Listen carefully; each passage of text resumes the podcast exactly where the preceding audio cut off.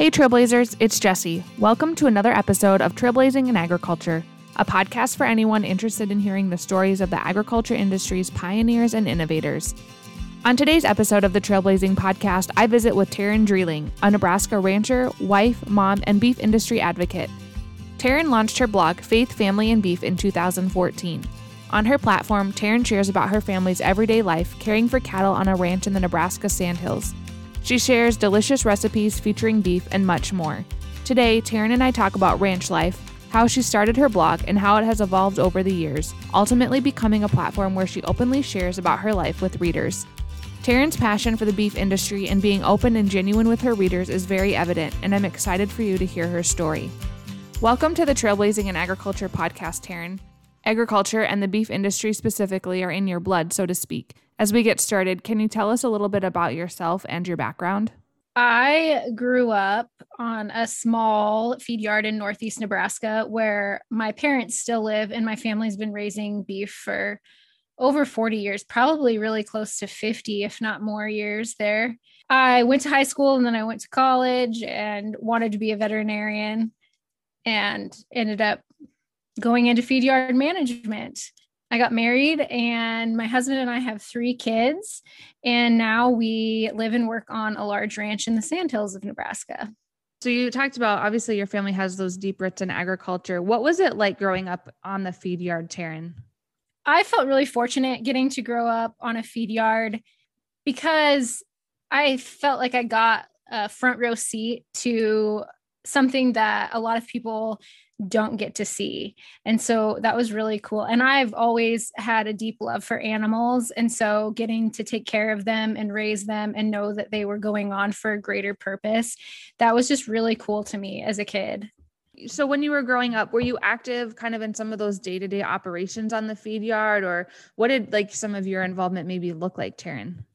So when I got into junior high, I was able to go and help out on the weekends when I wasn't in school, or if we had snow days or whatever. And in the summertime, I didn't help out maybe as much as I wanted to, but when I was there, I got to clean tanks and ride pens and help on processing days when we vaccinated cattle and things like that. And I was always like, if the vet was out doing anything, I was always right there watching because I was very interested in that. You mentioned that after high school, you attended the University of Nebraska-Lincoln and ultimately majored in animal science with a focus on feedlot management. As you thought about attending college, did you know you wanted to remain involved in the beef industry, or how did you decide on your major, Taryn, and what did that look like for you?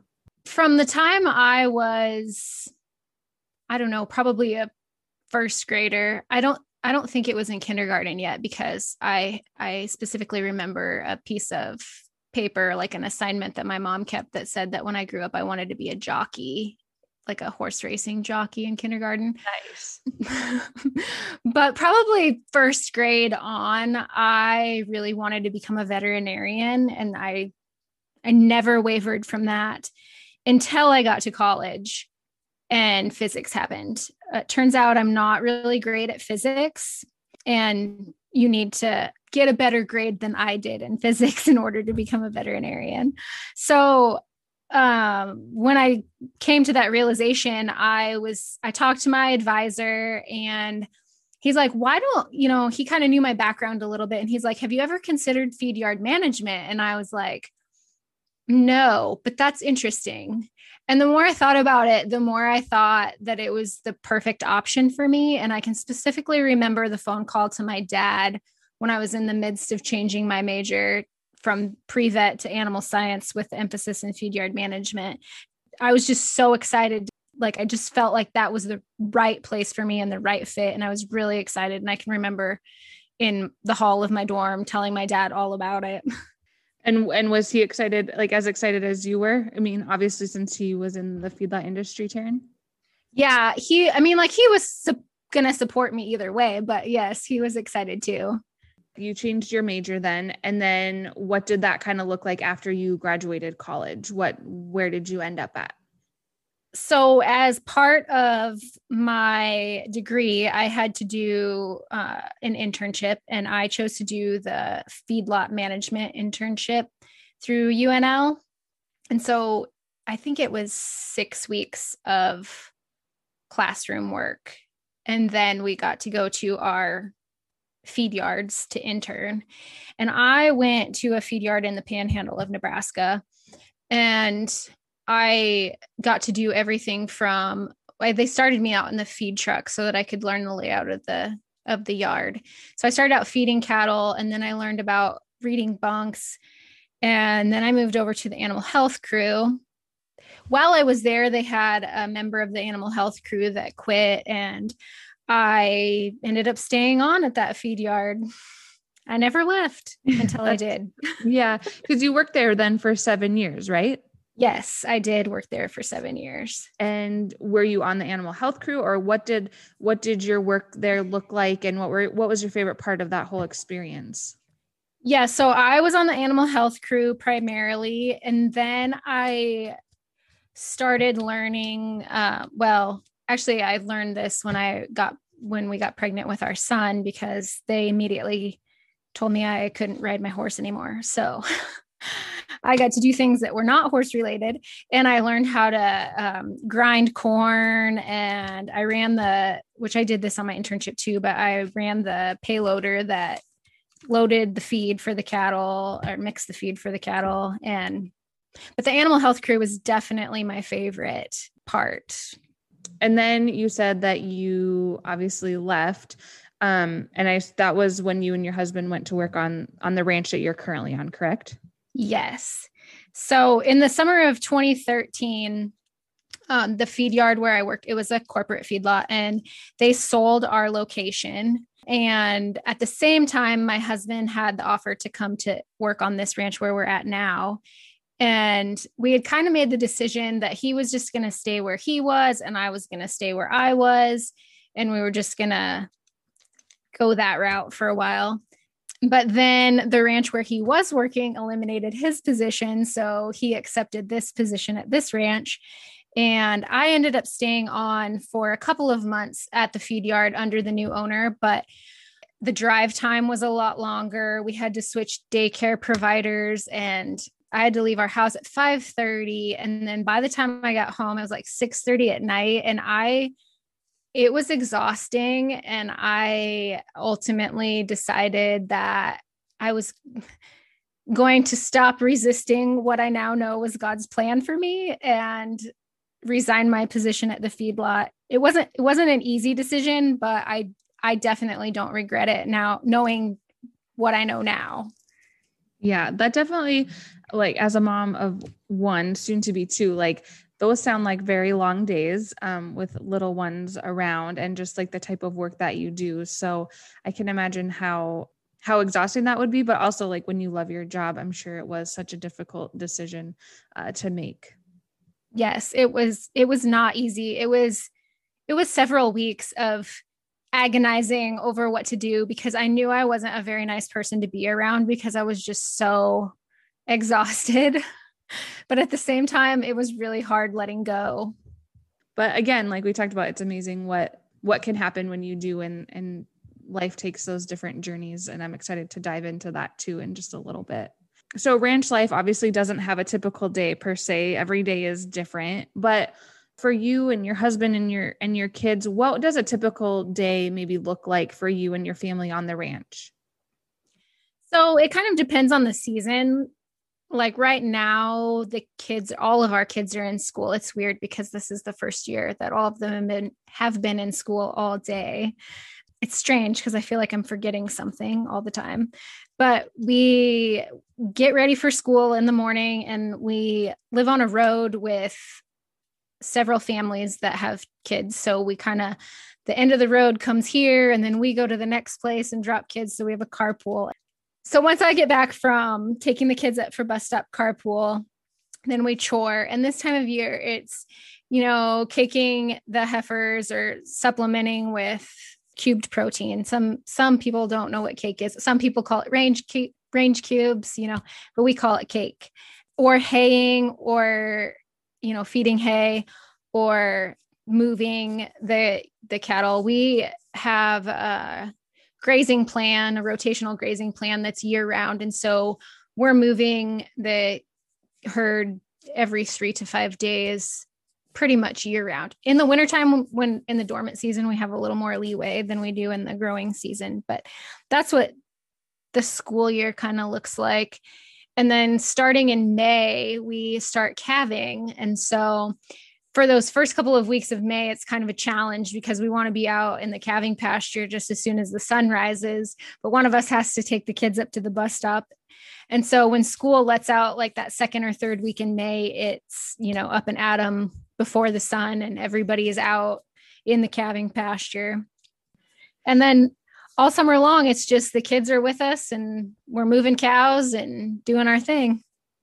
What a neat experience for them too, to be able to grow up and be immersed in that. And like you said, with you, you know, before the sun is up, and just getting to experience that lifestyle. I've been asked before what my favorite part of ranching is, and hands down 110%, it's raising our kids in this lifestyle. I just think that it's so cool watching them, like teaching them what we do and why we do it, but also watching them learn and grow in their passion for what we do. It's just like, it's one of the coolest things that I've ever been a part of. How many head roughly, Taryn, do you have and manage on your operation? We take care of several hundred head of cows. And then we also, depending on the year, we'll have, you know, another herd of a few hundred head of replacement heifers. So definitely keeps you busy. Yeah. Yeah.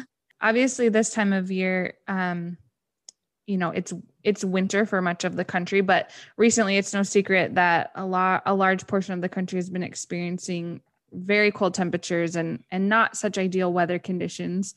And as someone who works with livestock, you've had, you know, obviously experienced that firsthand. You're out there with those animals. What has life looked like on the ranch lately as you've dealt with the current weather conditions, Taryn?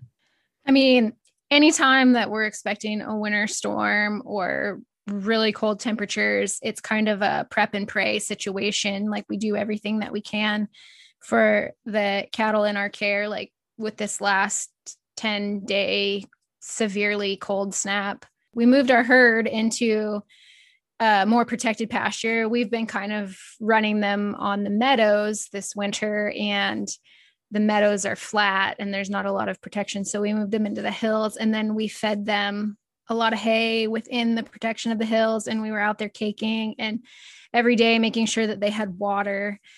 And I mean, a couple of years ago, this cold snap for us here in Nebraska was nothing like the storm of March 2019. And thankfully we weren't calving through that, but that was definitely, we did everything that we could leading up to it, and we just prayed through it, and things for us didn't end up quite as poor as for some of our other friends and neighbors. Prep and pray. Yeah, that's a good philosophy. And I think, you know, that's something that for those who aren't involved in agriculture, kind of just take it for granted, or maybe just don't even realize, you know, the work that goes into making sure that those animals are cared for, and that you're doing everything, like you said, that you can to make sure that they have protection and feed and water, to do the best that you can to care for them through very challenging circumstances that you have no control over. Yes. I won't lie to you. What happened over the course of the last 2 weeks in the South, like it sounds very insensitive, probably to other people. It definitely does to me, but I kind of have to like stop looking at the news, stop watching my news feed, because I just see that devastation and it just breaks my heart. And I have to step away for a minute and remember, like, I have to look for the light and the good. And I mean, all this to say, my heart goes out to everyone who struggled through the past 10 days, because it was winter where it's not ever winter. And when you're not used to dealing with that, it's devastating.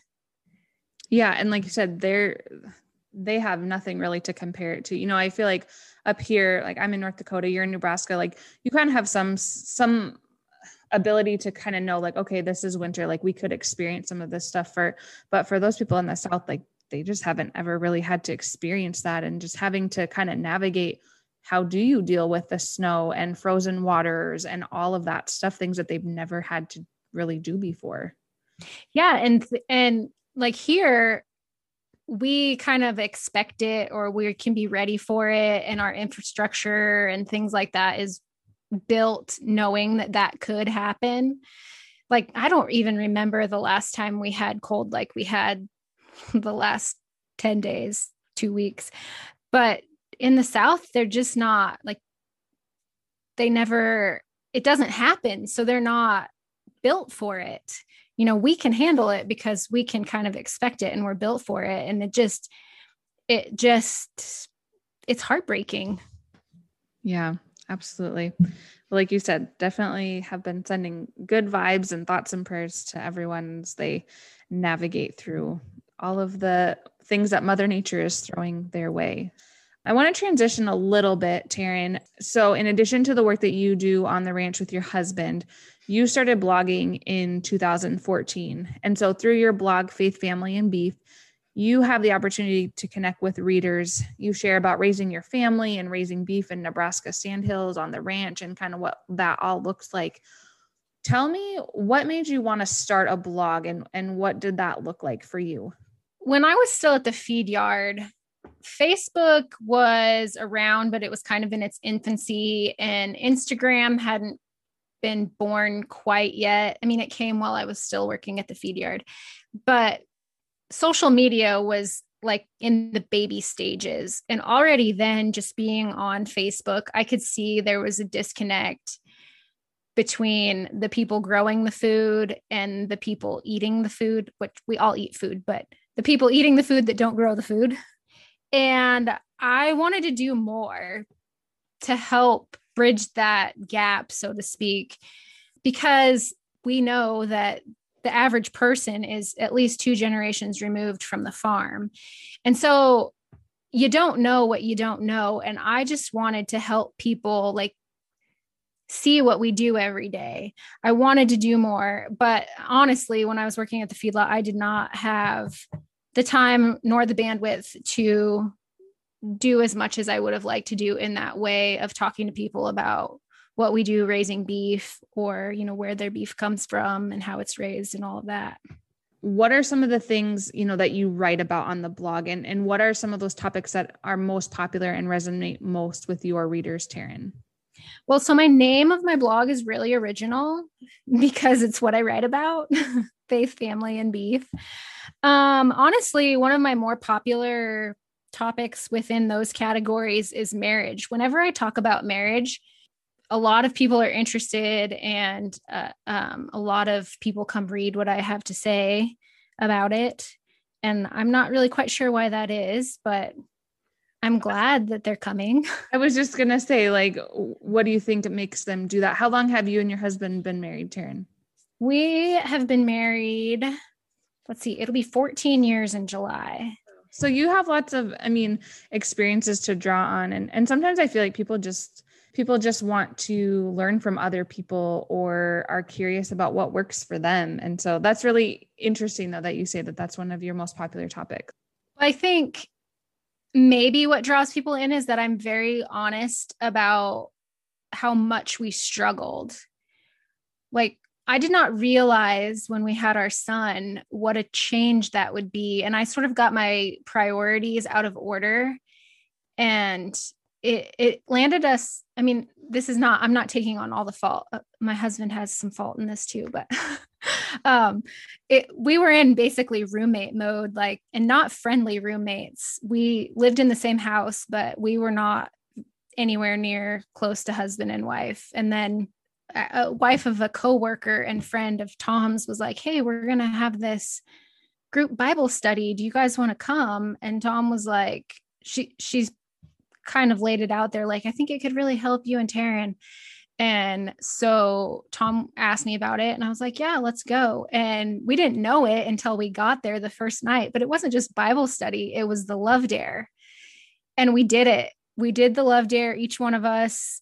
And that is pretty much what turned, not pretty much, it is what turned our marriage around. And so I've just candidly talked about that on my blog. And, you know, every so often I bring marriage back up, and I suspect that it's that honesty and not sugarcoating it Because before that, before we went through our struggles, I kind of just thought that like the person that you're supposed to be with, it should just be easy, you know, like fairy tale, but it's not, it's hard. It's work. It's work worth doing, but it's work. Yeah, it is. It's work every day. That's for sure. And I think, like you said, people appreciate when you're genuine with them. Right. And like, you don't sugarcoat it and you just are truthful and upfront with them. And I think that they can relate to that. How has your blog, Taryn, evolved since you started it in 2014? The reason I was able to start it is because we moved to the ranch and I was now a full-time stay-at-home mom and ranch wife. I helped out on the ranch. I had a lot of learning to do back then because feedlots and ranches are not the same, but it afforded me more time to do what I wanted to do, talking to people and sharing the story of agriculture and beef and all the things. And when I started, I subscribed to the belief that if I built it, they would come, because I had heard enough. Well, I did the Masters of Beef Advocacy in 2009, and I attended cattlemen's meetings, and I knew enough to know. And like I said, I'd been on social media. I knew enough to know that people were interested in learning where their food came from. And so I just thought, you know, I'll just start telling people how we do things here on the ranch, and they'll just show up and want to read my blog because they're seeking this information out. And boy, was I wrong. I was writing about things that they might have wanted to know, but they didn't really care about. That wasn't at the front of their mind. And so over the last 6 years, I have kind of shifted how I do things, where I still talk about, you know, because like one of my first blogs was the joy of caking. Well, if you don't know what caking is, you're probably not going to click on that link to read that article. And that was pretty much all of the things that I was writing, was things like that, like about our grazing plan and caking and moving cows and nothing really relating to people outside of agriculture. Sure, my friends and family and my peers showed up and read my stuff, and I appreciated that, but I wasn't really doing what I wanted to do. So over the last 6 years, I've kind of shifted, and I write more about motherhood and, like I said, marriage and my faith. My faith has really grown over the last 6-8 years, and I feel way more comfortable sharing about that. And I think that is a better way for me to connect with people outside of agriculture. So then I can sprinkle in like the caking and the moving cows and the grazing plans and things like that. So I would say, yes, I've shifted. Yeah. Well, like you said, once you kind of have their ear, right, and you have kind of built that trust, or they get to really see the authentic Taryn, then they're probably more willing to read about some of those other topics that are more related to the beef industry and things like that, I would guess. Mm-hmm.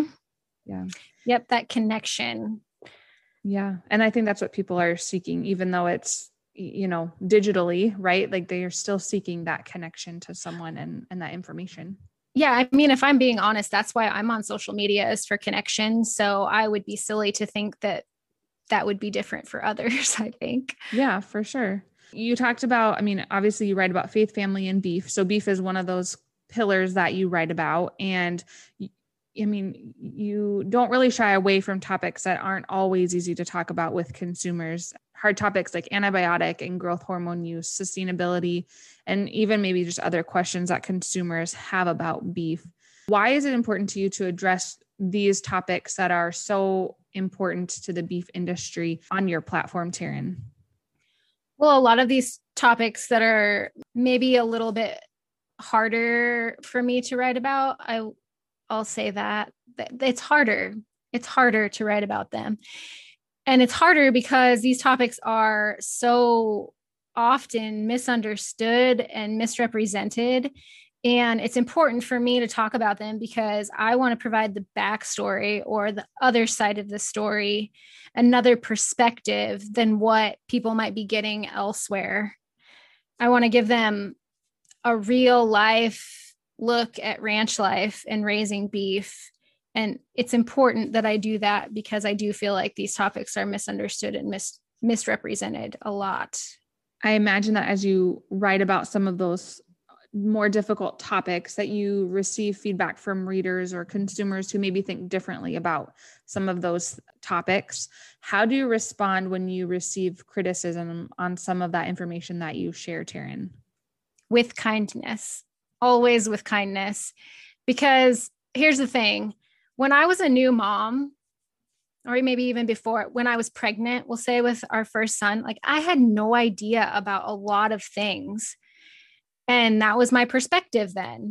And that's the only thing that I had to go on was what I knew or what friends or my mom or my grandma shared with me. I didn't know. And so I've got to think that the person who's giving the criticism or making the comment, they're only going off of what they know and from their perspective.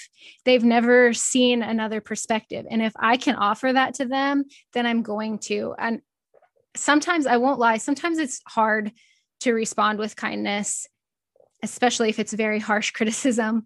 But I think that I get a lot further, or that we as humans in general can get a lot further if we respond always with kindness and give people the benefit of the doubt. Maybe they just don't know. And so that's kind of where I come from when I'm responding to comments and criticism like that. On the flip side of that, the opposite of criticism, I wonder if you'd be willing to share about an experience where you've been able to address misinformation with a consumer or a reader on your blog that's ultimately kind of maybe changed their perspective on the beef industry.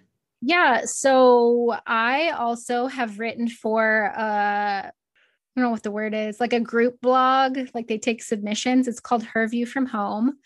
And a few summers ago, Her View from Home had a writer's retreat. And so a bunch of the writers from all across the country got together and met for the first time and visited and connected. And we have the group on Facebook where we all kind of connected there. So then when we went to the writer's retreat, it was, kind of like you were meeting your friends in real life. Not kind of, it was like meeting friends in real life. The internet is a weird place because you can meet real friends online.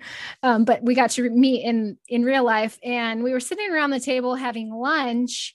And one of the other writers that I had just met for the first time was talking about her son and how he has some diagnosis that his doctor suggests that he eats a certain kind of diet. And she was talking about how it was really expensive to buy organic beef, but that's what their doctor had recommended. And I was like, well, can I help you out? And she was all about listening. And she even asked, she says, can you tell me what the difference between organic and conventional beef is? And I said, yes, I can.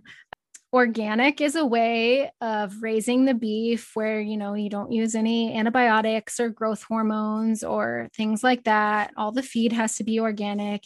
And conventional beef is raised where the producer can use those things. That doesn't mean they do, but they can. And at the end of the day, the end product is essentially the same. Like it's statistically the same. Both are safe, wholesome, and nutritious products. They're the same.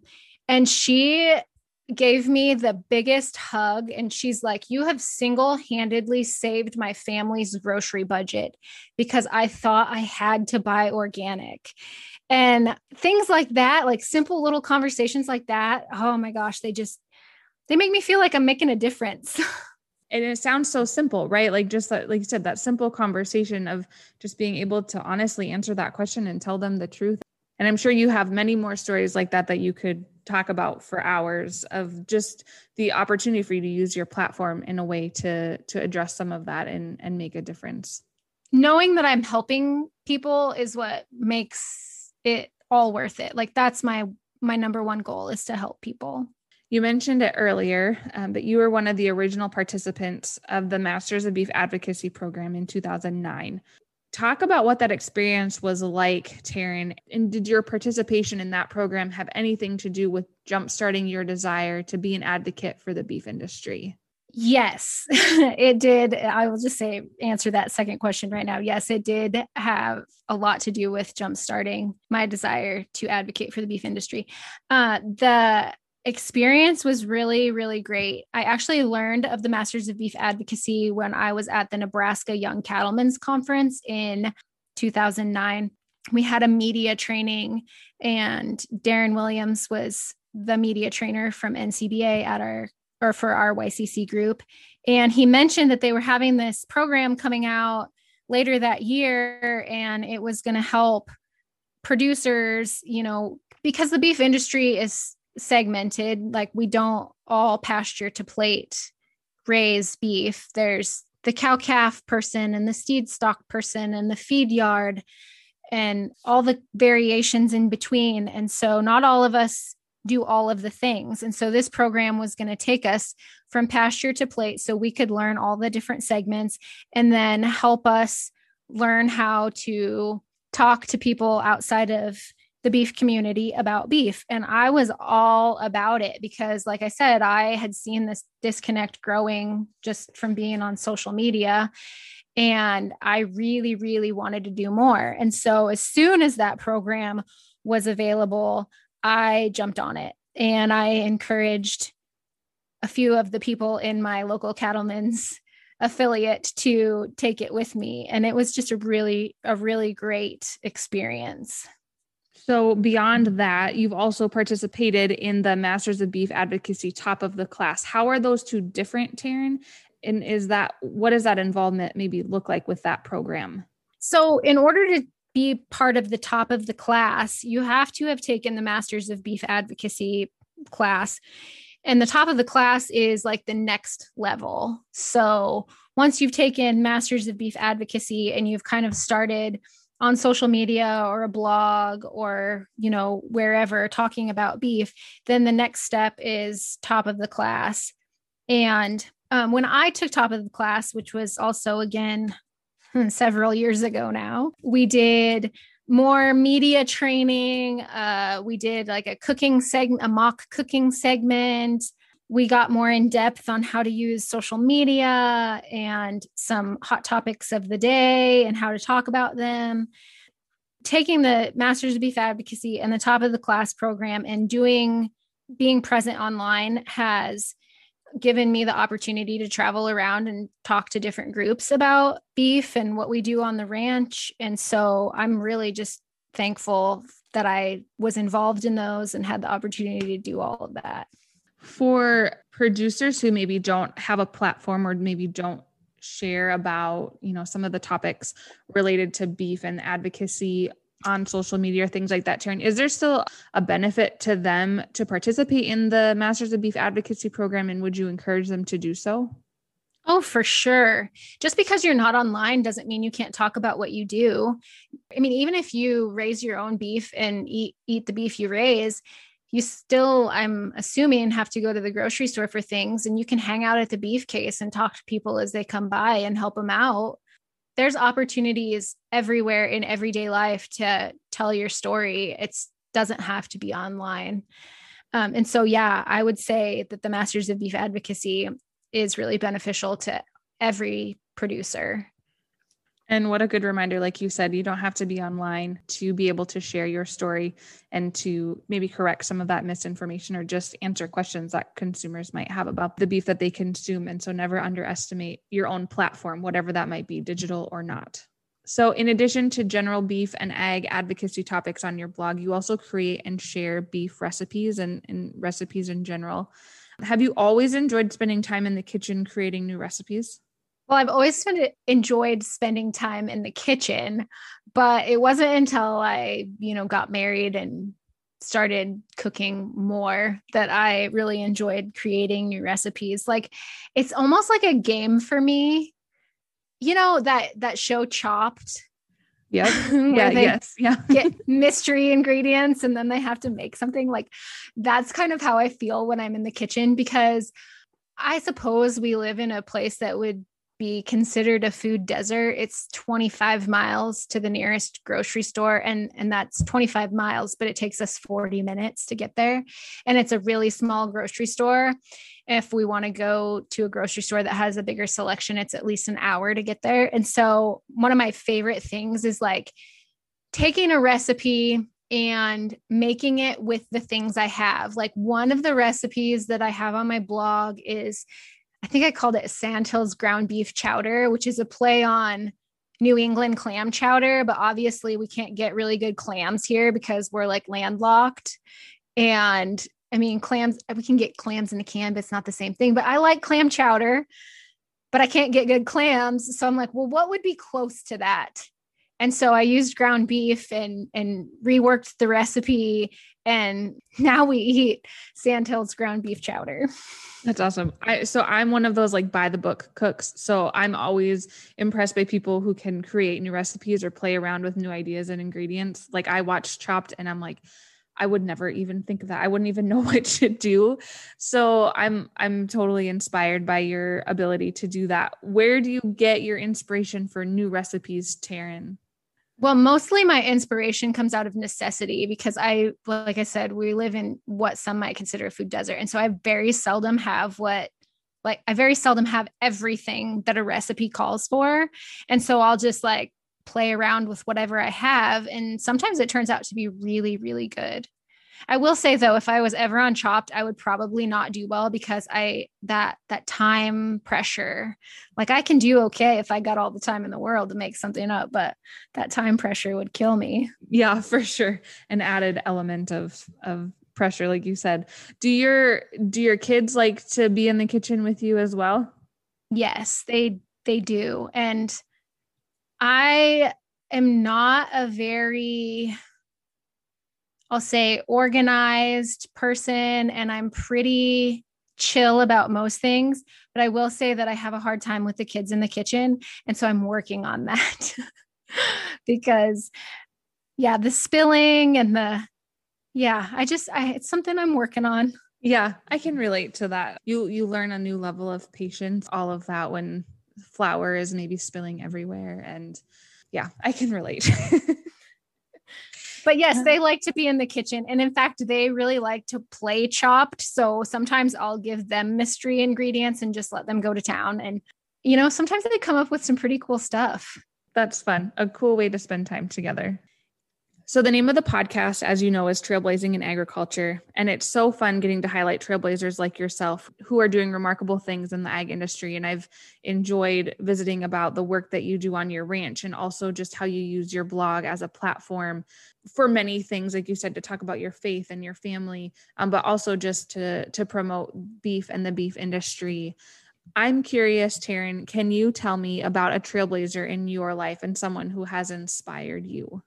I find inspiration in a lot of places, but to answer this question more specifically, my parents are probably the most influential people, not probably, they are the most influential people or have been the most influential people in my life. I mean, by most standards, those two are probably pretty ordinary and my childhood was probably pretty ordinary, but I feel like they did a really extraordinary job of raising my brothers and myself.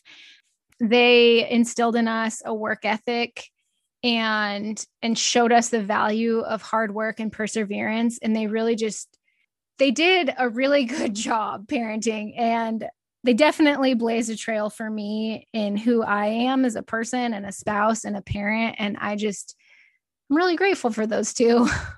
Thank goodness for good parents. Yeah. Well, Taryn, thank you so much for sharing your story and taking time to visit with me. I really, like I said, I have enjoyed getting to learn more about you and your platform and the work that you're doing and just your genuine desire and passion for sharing about the ag industry and the things that you get to experience. So thank you so much for taking time to join us on this episode of the podcast. Oh, thank you so much for the opportunity. I really had fun in our conversation, and I'm so thankful that you invited me on. Taryn's passion for the beef industry and willingness to share openly about ranch life and other things she faces as a wife and mom is so inspiring. I hope you enjoyed hearing her story as much as I did. Thanks again for joining me for today's episode of Trailblazing in Agriculture featuring Taryn Dreeling. Join me again next time as our journey to highlight trailblazing women in agriculture continues.